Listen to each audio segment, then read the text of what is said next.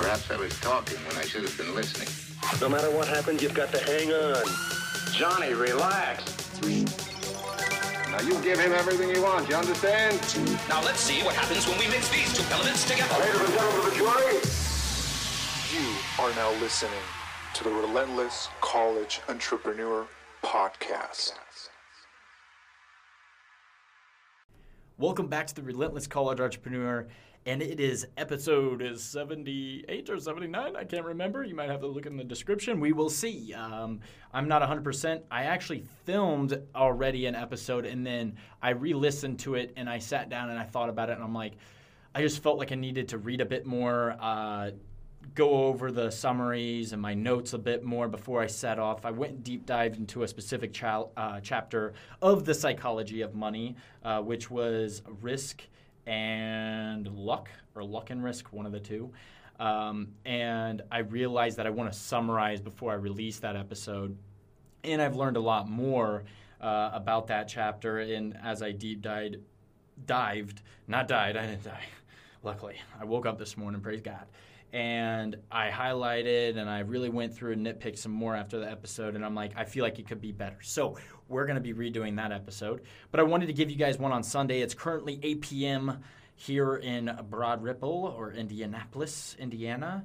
And I thought it's Sunday. I want to give uh, people the episode tonight to drop, to listen, start their Monday off rock solid. And if you're listening to this right now, I really want you to just have gratitude. I want you to think about it before we get into the book Psychology of Money by Morgan Housel. Um, take deep breaths. You're going to kill this week. I really want you to sit and think because um, a guy that I was lucky enough to volunteer with, as well as uh, have a party with, his name was uh, Caleb Swanigan, and he played for Purdue and then went to the Trailblazers and then went to the Memphis Grizzlies and he recently passed away this past week. Now, I wasn't close to the guy. I wasn't super, super close to the guy. I met him once. I got to hang out with him. I got to shoot some hoops with him. We volunteered with my fraternity, Phi Gamma Delta, and he joined us. Um, and he brought all these kids uh, with the, the YWMCA. Uh, actually, it's the YWCA. And basically, these kids that are growing up not in the best area, Muncie, their parents don't have a whole lot of money. We're playing basketball with them, just kind of mentoring, helping them, and talking to them. And Caleb was there, and uh, he was a really good guy. He really was. And it's unfortunate to see his passing, but I believe there's something that we can uh, learn from this with this unfortunate event of Caleb passing away. It's that we don't know if we're going to wake up. We could have this rare heart condition. We could have this weird underlying health conditions that we don't know of and we don't wake up the next morning. And that's why it's important every single night to tell your loved ones you love them, uh, to, you know, not push away mom, dad, or the family too much because the most valuable asset that we have as human beings is time. And we have a limited amount of it that cannot be replenished by any means unless we eat healthy and we work out and that type of stuff and get that type of mindset. But other than that we have a limited amount of time. We we all have an expiration date unfortunately. And that's just how it is. And that's what makes life so precious. So this episode is dedicated to Caleb Swanigan, and I have this guitar he broke at the party uh, in hanging in my garage currently. But uh, I, I, wanted to open this episode, and again, I wasn't super close to this guy. I'm not like uh, building this type of sob story that I really was close to this guy. I wasn't, uh, but I knew he was a good guy, and I was I was um, startled to hear this news that this guy that played college basketball for Purdue, he was an amazing person at Purdue, and then he got into the NBA, and then he he left the NBA, and um, it kind of just spiraled down, and there was he had diabetes problems. I'm not going to get too much into it, but um, it was very unfortunate. So Caleb, uh, I, I, hope you're listening to this up there, and um, I looked up to you uh, one way or another because I saw you with the kids, the YWCA, and I realized this just this honest, genuine, loving, caring person for these kids, getting them Subway chips, a bunch of stuff, treating them, playing basketball with them. you were just trying to have a good time and to bless you and all of your friends and your family around you. And I, I will. Um, this this episode's a little bit tough in my head, although I wasn't close. It was uh, the fact that this guy was carrying, and it's just like you can blink and uh, you're gone, or someone else is gone, and that's just a part of life, and what makes it so so delicate, and why we have to treat it with the most uh, every day. So I want you on this Monday morning when you are probably listening to it, or another morning or afternoon, whenever it is, and I want you to have the gratitude that you woke up and you're currently listening to this and to love your loved ones. Tell mom, your brothers, your sisters, your dad, whoever else, your friends that you're happy um, and you love them. And because they're, everyone is going to have their time uh, when that time comes. So just wanted to open up with that. I know it was a little bit of a more of a longer opening until we got into the psychology of money. But I really wanted to open with that because I feel like some people need that and just really have that gratitude starting off on Monday morning. And so let's let's deep dive into the psychology of money. So basically, from there's a whole lot I can talk about, but basically in the essence of the psychology of money is that in economics textbooks and classes, business classes I've been in, accounting, finance, uh, business stats, uh, economics, uh, a bunch of other stuff as well, is that they talk about these statistics, the numbers, the this, the that, but they don't talk about the psychology of money. And that was the interesting thing into money. So, um, shout out Dr. Snow. He really put me on economics. I really loved this book, uh, and you should make your students read this, Nathaniel Snow, if you're listening to it. Um, so, the way that the first thing opened up, and I loved how the book opened up because it was right on the right on the, the path going 100 miles an hour, and it was no fluff. It was a, a great book. And I'm going to be deep diving into more specific chapters in later episodes, probably, uh, but keep this a little bit brief. So basically, everyone has their own experience, and the way they invest and they use their money is from the psychology in which they grew up poor house it mattered their income their financial status growing up their parents uh, where they lived at the demographics the united states versus uh, russia or somewhere else. No offense putin.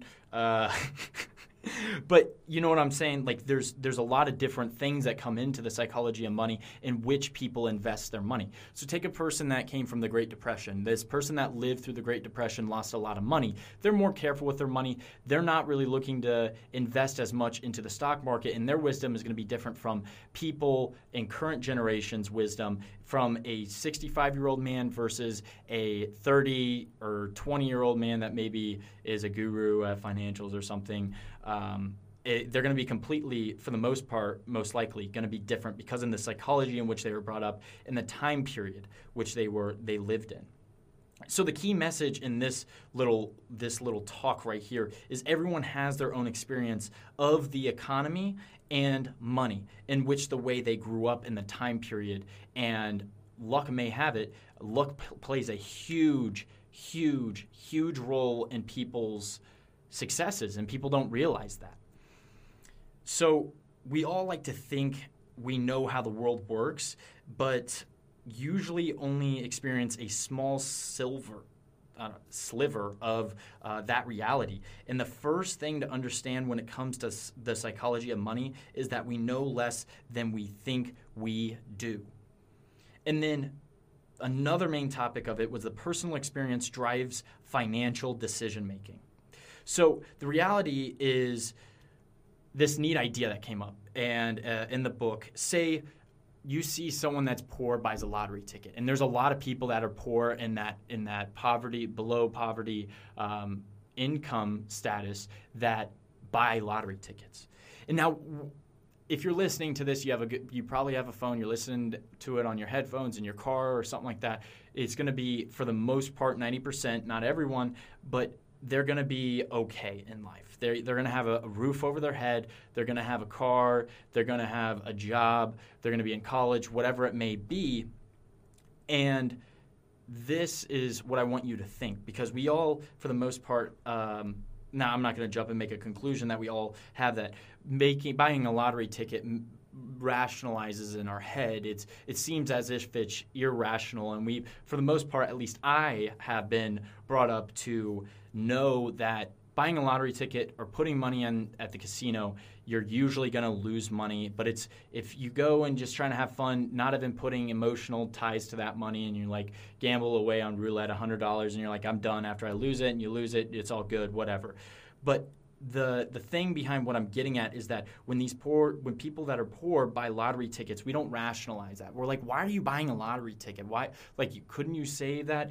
The average person in the low income stage spends about four hundred dollars on lottery tickets a year. And yet they don't have that four hundred dollars when an emergency comes up. Majority of them, according to the Psychology of Money by uh, Morgan Housel.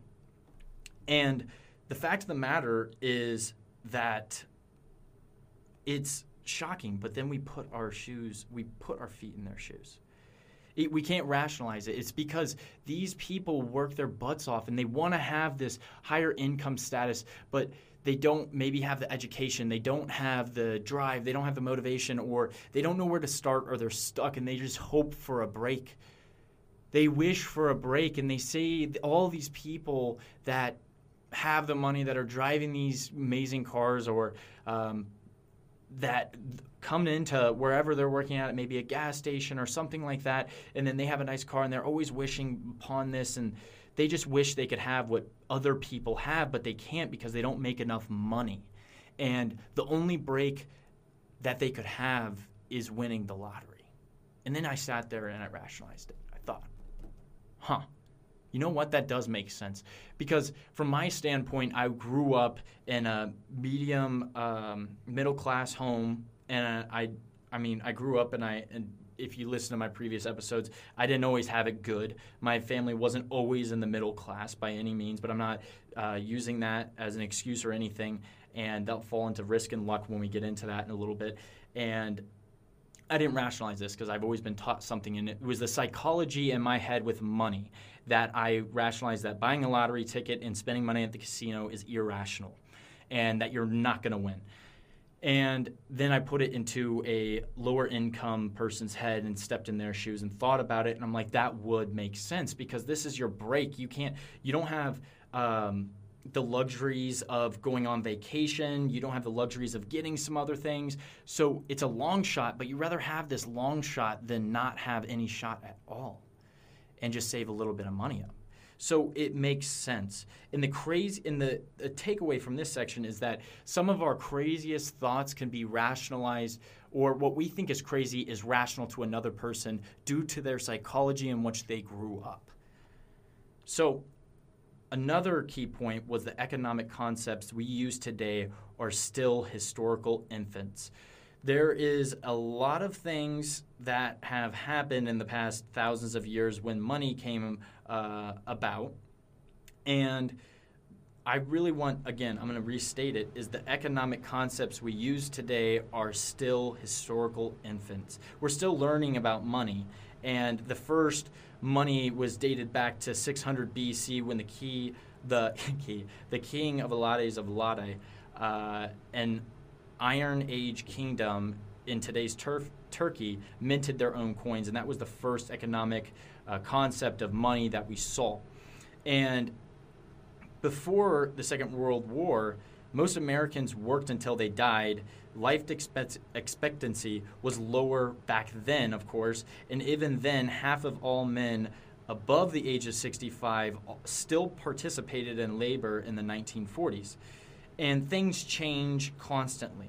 So, like in the decade in which the average monthly Social Security check rose above $1,000, adjusted for inflation, uh, was in the 1980s. That means, um, oh, going into my notes again, lost my spot. I apologize. The 401k was a principle of funding retirement. This didn't come into existence until 1978, while the Roth IRA retirement scheme was only introduced in 1998. Other key ideas and practices aren't much older. Hedge funds only took off a quarter of a century ago, and index funds just 50 years old. Even consumer debt like mortgages, car loans, and credit cards one of the primary drivers of the economic growth of the United States only became a commonplace after GI Bill made it an easier for the average American to borrow money in 1944. If we're bad at financial planning and decision making, it's not only because it's not because we're crazy, it's because we're greenhorns. And then it kind of goes into the, the the luck and the success of the role of financial success.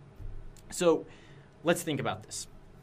Um, which is a little bit of a different topic. Again, I want to state that message so it gets through. Luck plays a bigger role in financial success than you might think.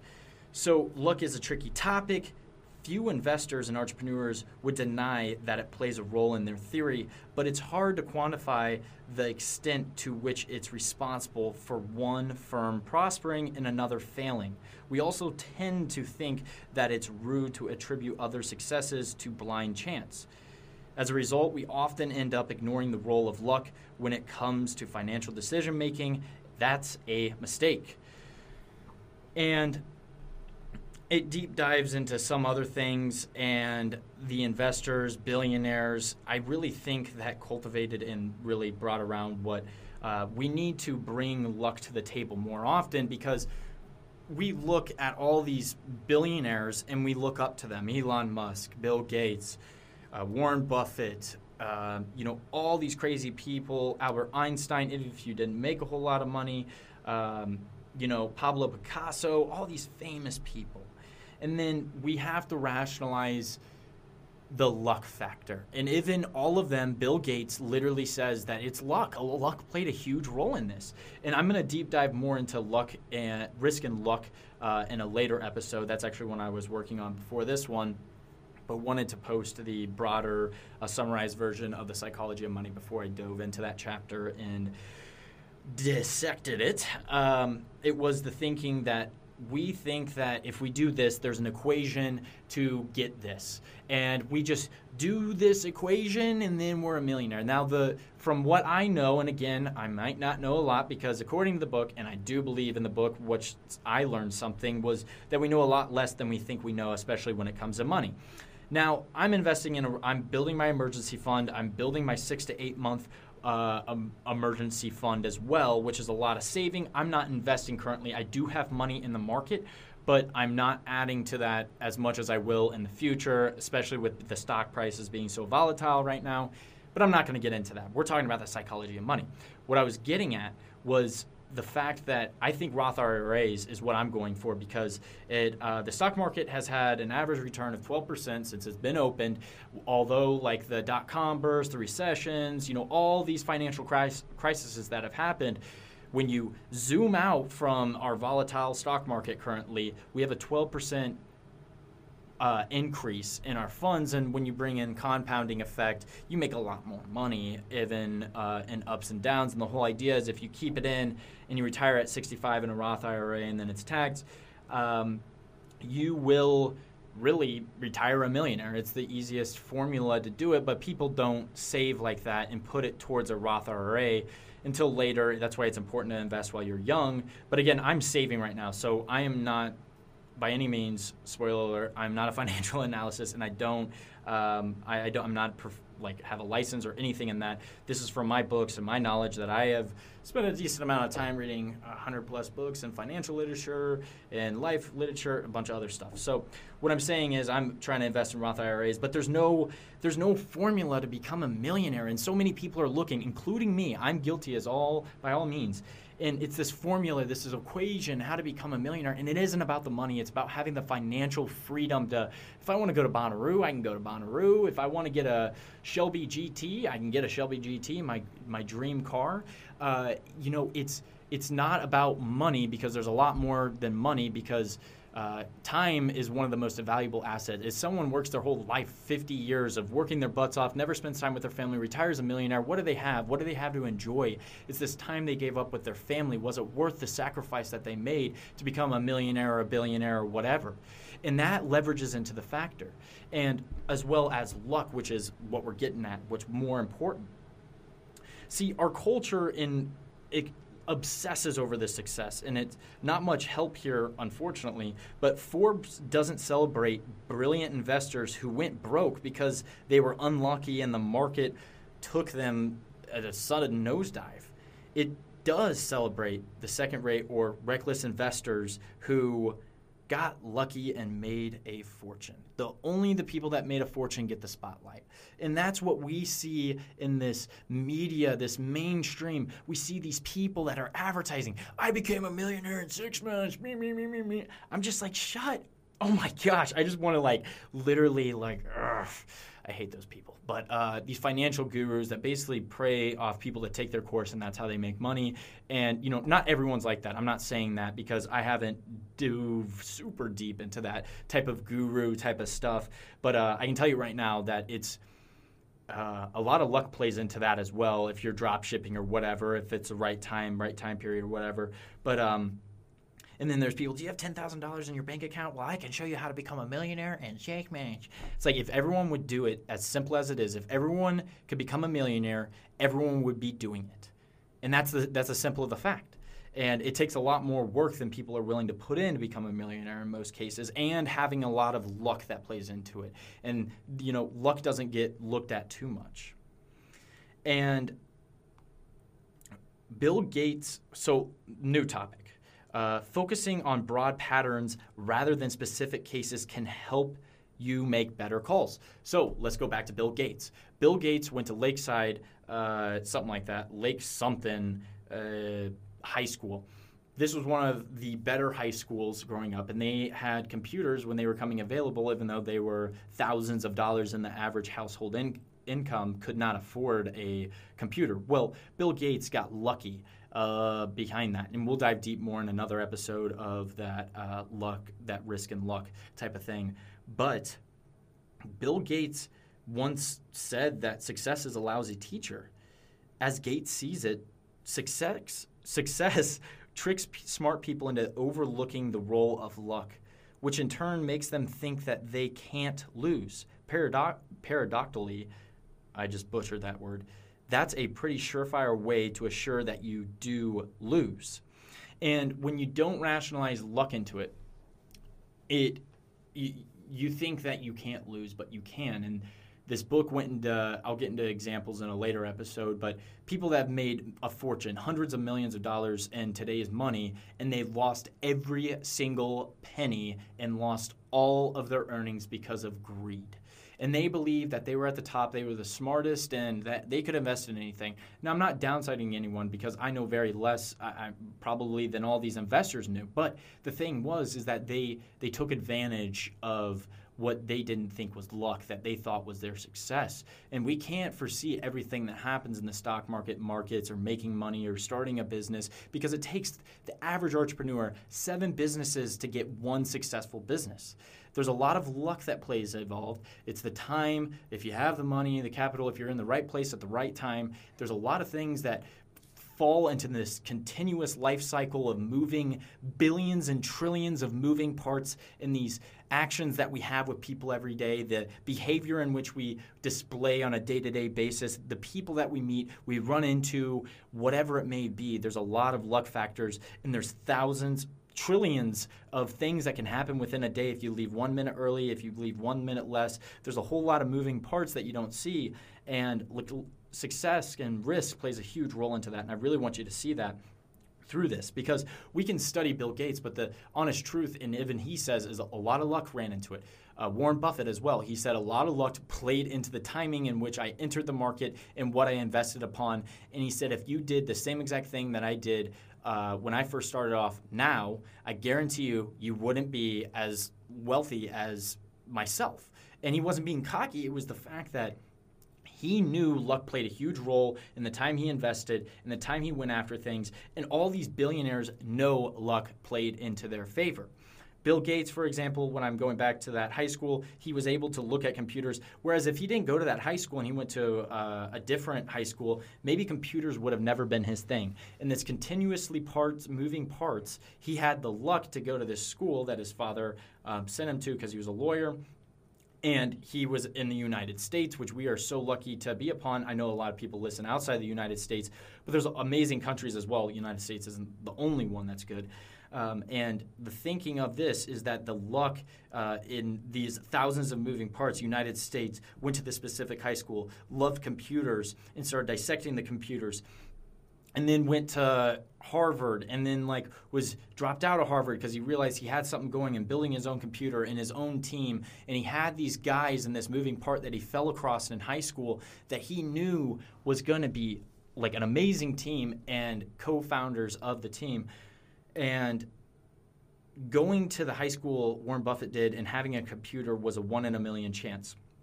Let me explain. According to the uh, the book and the statistic of it was that if you were Bill Gates around his age group, around uh, under 20 in high school, and you had a computer, it was one in a million at the time, out of all the people. And then there was also Kent, uh, his best friend, which a lot of people might not know, but. Uh, Kent was a really good friend of Bill Gates growing up, and uh, they spread a little bit further apart in high school, but they knew they were going to come back. They were going to go to the same college. They were going to start a business together. It's what they dreamed upon. And these guys were so close Bill Gates and Kent. And Kent got the other side of the roulette that Bill Gates got. And it was the fact that one day he went mountain biking and he never came back. He died. And the chances of someone getting in a mountain biking accident and dying is about one in a million. See, 12 people die in the United States every year from mountaineering accidents, and Kent was one of them. One in a million to die to that, and uh, versus like the people biking, that whole statistic and everything like that, versus the other side, one in a million going to that high school that Bill Gates did, having a computer that is able to dissect one in a million. So these these flip tables in which we think that was the risk of mountain biking and this was the the luck of Bill Gates there's a flip coin in every day's life of roulette, and we might not get another day. And that's why I started this with that gratitude that I wanted you guys to have. But I'll deep dive later into uh, another episode of success because there are a lot more stories that go into that. So, another point was that envy can make you reckless. Capitalism is great at two things generating wealth and envy. We're always going to want more. And I remember watching this YouTube video, and it was this this this it wasn't even explaining anything. There was a guy that was sitting on a bus, and then a guy with a bike rode past him, and the guy sitting at the bus said, "Man, I wish I could." have a bike to get transportation. And the guy on the bike rode, and then he saw a car that wasn't the best looking car, but it got that guy point A to point B. And that guy on the bike said, I wish I had a car.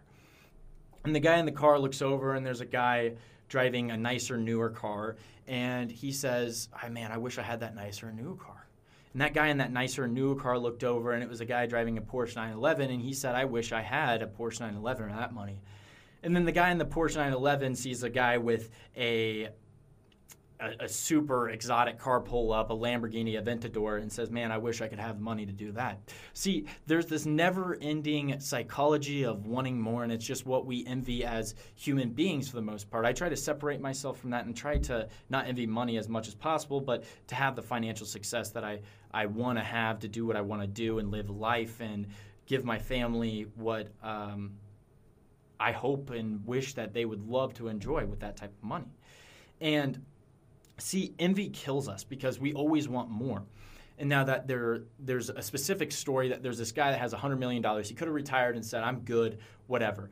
But this guy took advantage of luck and risk and ended up basically losing $100 million in a span of a year, I believe. He just put balls of the wall and like started investing like crazy and thought he was this and don't get me wrong i'm not underplaying this guy. He, you know like he has 100 million i don't. So well at the time he did. So you know i'm not saying or underplaying him or anything like that. What i'm getting at is this story which is important to dissect. And it was that this guy really did not think that luck played into the role. He thought it was his. He was able just to have this luck, and not this luck. He was. He thought that he was just a genius and that he could go after it and make a killing. He lost everything and unfortunately um, killed himself. And see, when we envy more and more and more, and never, never is enough. Uh, that's when it can kind of get to you, and that's life's roulette. And sometimes you don't think it's luck, and you think it's just you but a lot of the time it's being at the right place at the right time and that luck of that coin hitting heads. And that's something that we have to realize and rationalize upon is a luck plays a huge role. Again, that I'm, I'm coming back into that main topic is that luck plays a huge role in what we might not think.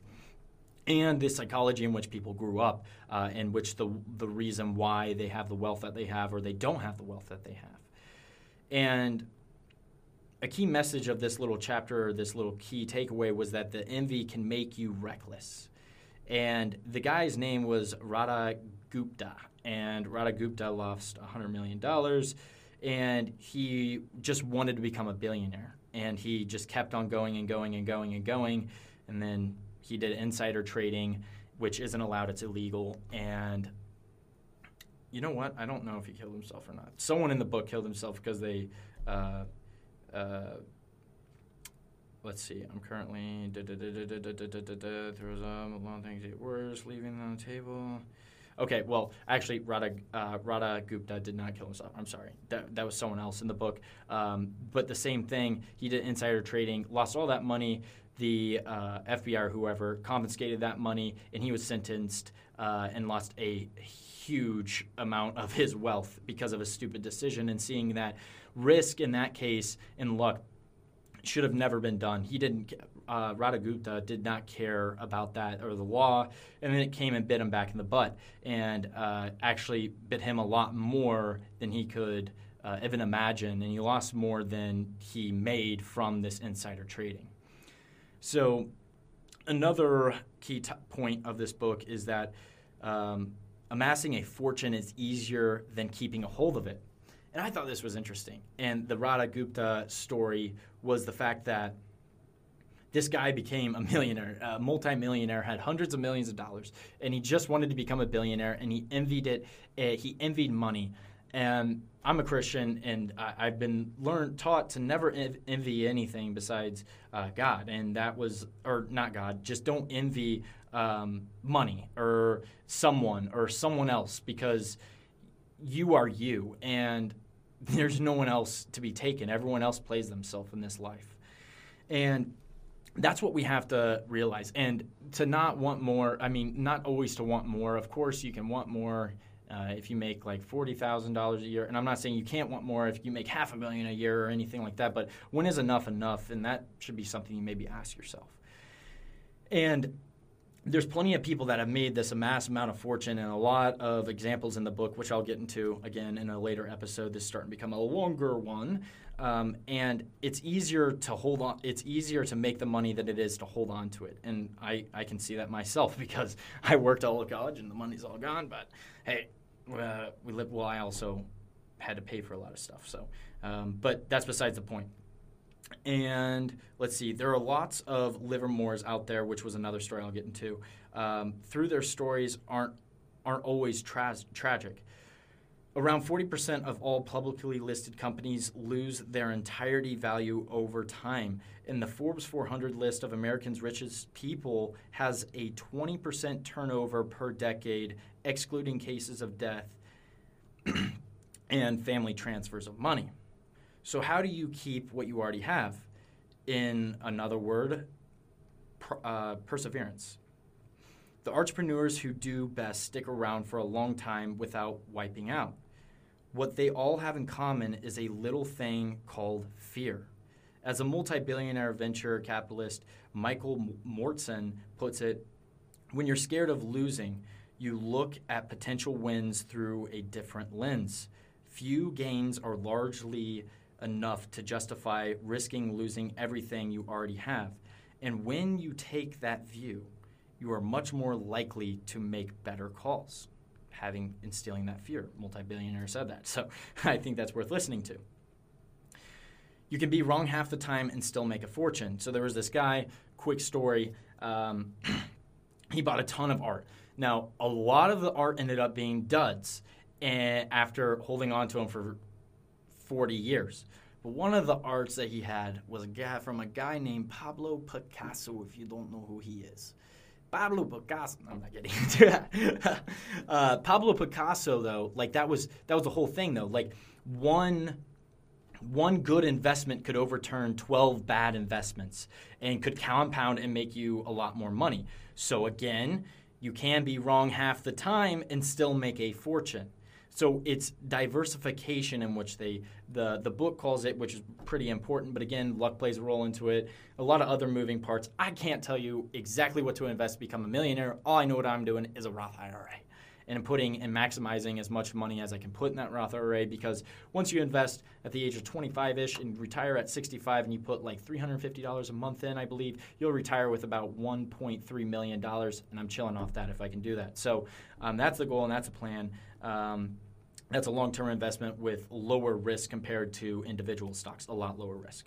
So, with the strategy of that you're wrong half the time and you're uh, you can be wrong half the time and make a still make a fortune is the strategy implies that all investments uh, put to all investments call it the long tail the tendency of a small number of events to account for the majority of outcomes there's a lot of complex math behind this principle but it's simple through when you boil through it and down to the essentials. Basically, when you get a few things right, you can afford to get more things wrong. Failure is inevitable. What really matters is the nature of your success. Put differently, when you're sitting on one Pablo Picasso, you don't worry about the 99 duds in your collection. Boom, bada bing, love it. Now let's go into the summary of The Psychology of Money by Morgan Housel. So the summary is that the final decision making is a lot messier in real world than economics tech books may tell you. Lots of decisions like buying lottery tickets when you're broke aren't rational, but they do make sense in your own way. The same goes for investment choices, which are often driven by people's formative experience of the economy in their early adulthood rather than cool appraisals of current market conditions. Put simply, financials financial calls are entangled with psycho- psychological factors.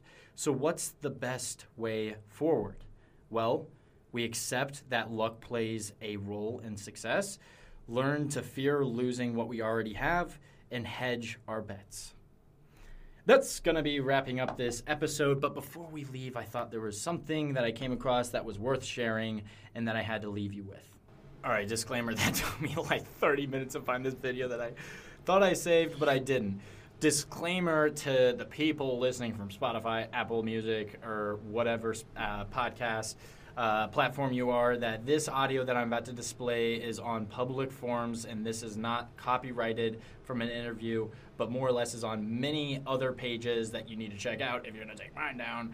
Um, which I don't think will be the case. I wanted to say it out loud, but basically I thought he summarized it well, so let's listen to it together. You can buy a house, Yeah. but not a home. Yeah. With money, you can buy a clock, Yeah. but not time.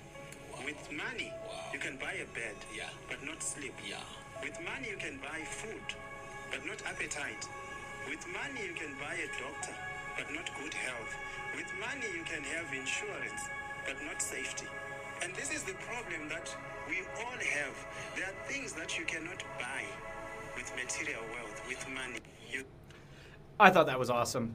Thought I'd leave the episode with this, and uh, really hope you guys enjoyed this episode. It took a lot of time and effort to do this, reading a book, the summary, uh, listening to it multiple times, going over my notes, a bunch of stuff, highlighting it. So I, I really hope you guys enjoy it. If you really did, please leave a review. It helps me a ton, and it makes it helps other people listen to this podcast, which I would truly enjoy if you listen to. And the takeaway from that video was that money can't buy everything. In this formula that we want to seek and find this easy formula to become a millionaire in money, when it comes down to it, there's not such thing. Everyone has their own journey in this trillion parts of moving life that you could run into someone and the coincidence becomes this is your partner ceo and you make a, a huge company and it all came down to you went to starbucks this day or maybe your girlfriend asked you out at starbucks your destiny partner in my case. I was lucky when i went to starbucks because i never go to starbucks. But these moving parts in life that are coincidence um, i don't think a coincidence i think is a destined path in my christian values and that are set and laid out. But there's all these moving parts and Um, you know, tomorrow could be death. It could be making more money. It could be a lot of different things. And it's to always have that gratitude that you woke up this morning and you're happy. But I want you to really remember that money isn't everything. Financial success is great. Uh, and I think everyone should work towards, but it's not everything. And I think from that quote, we can gain that. I hope you enjoyed listening. And till next time, cue the outro. This has been the Relentless College Entrepreneur Podcast. Catch you guys next time.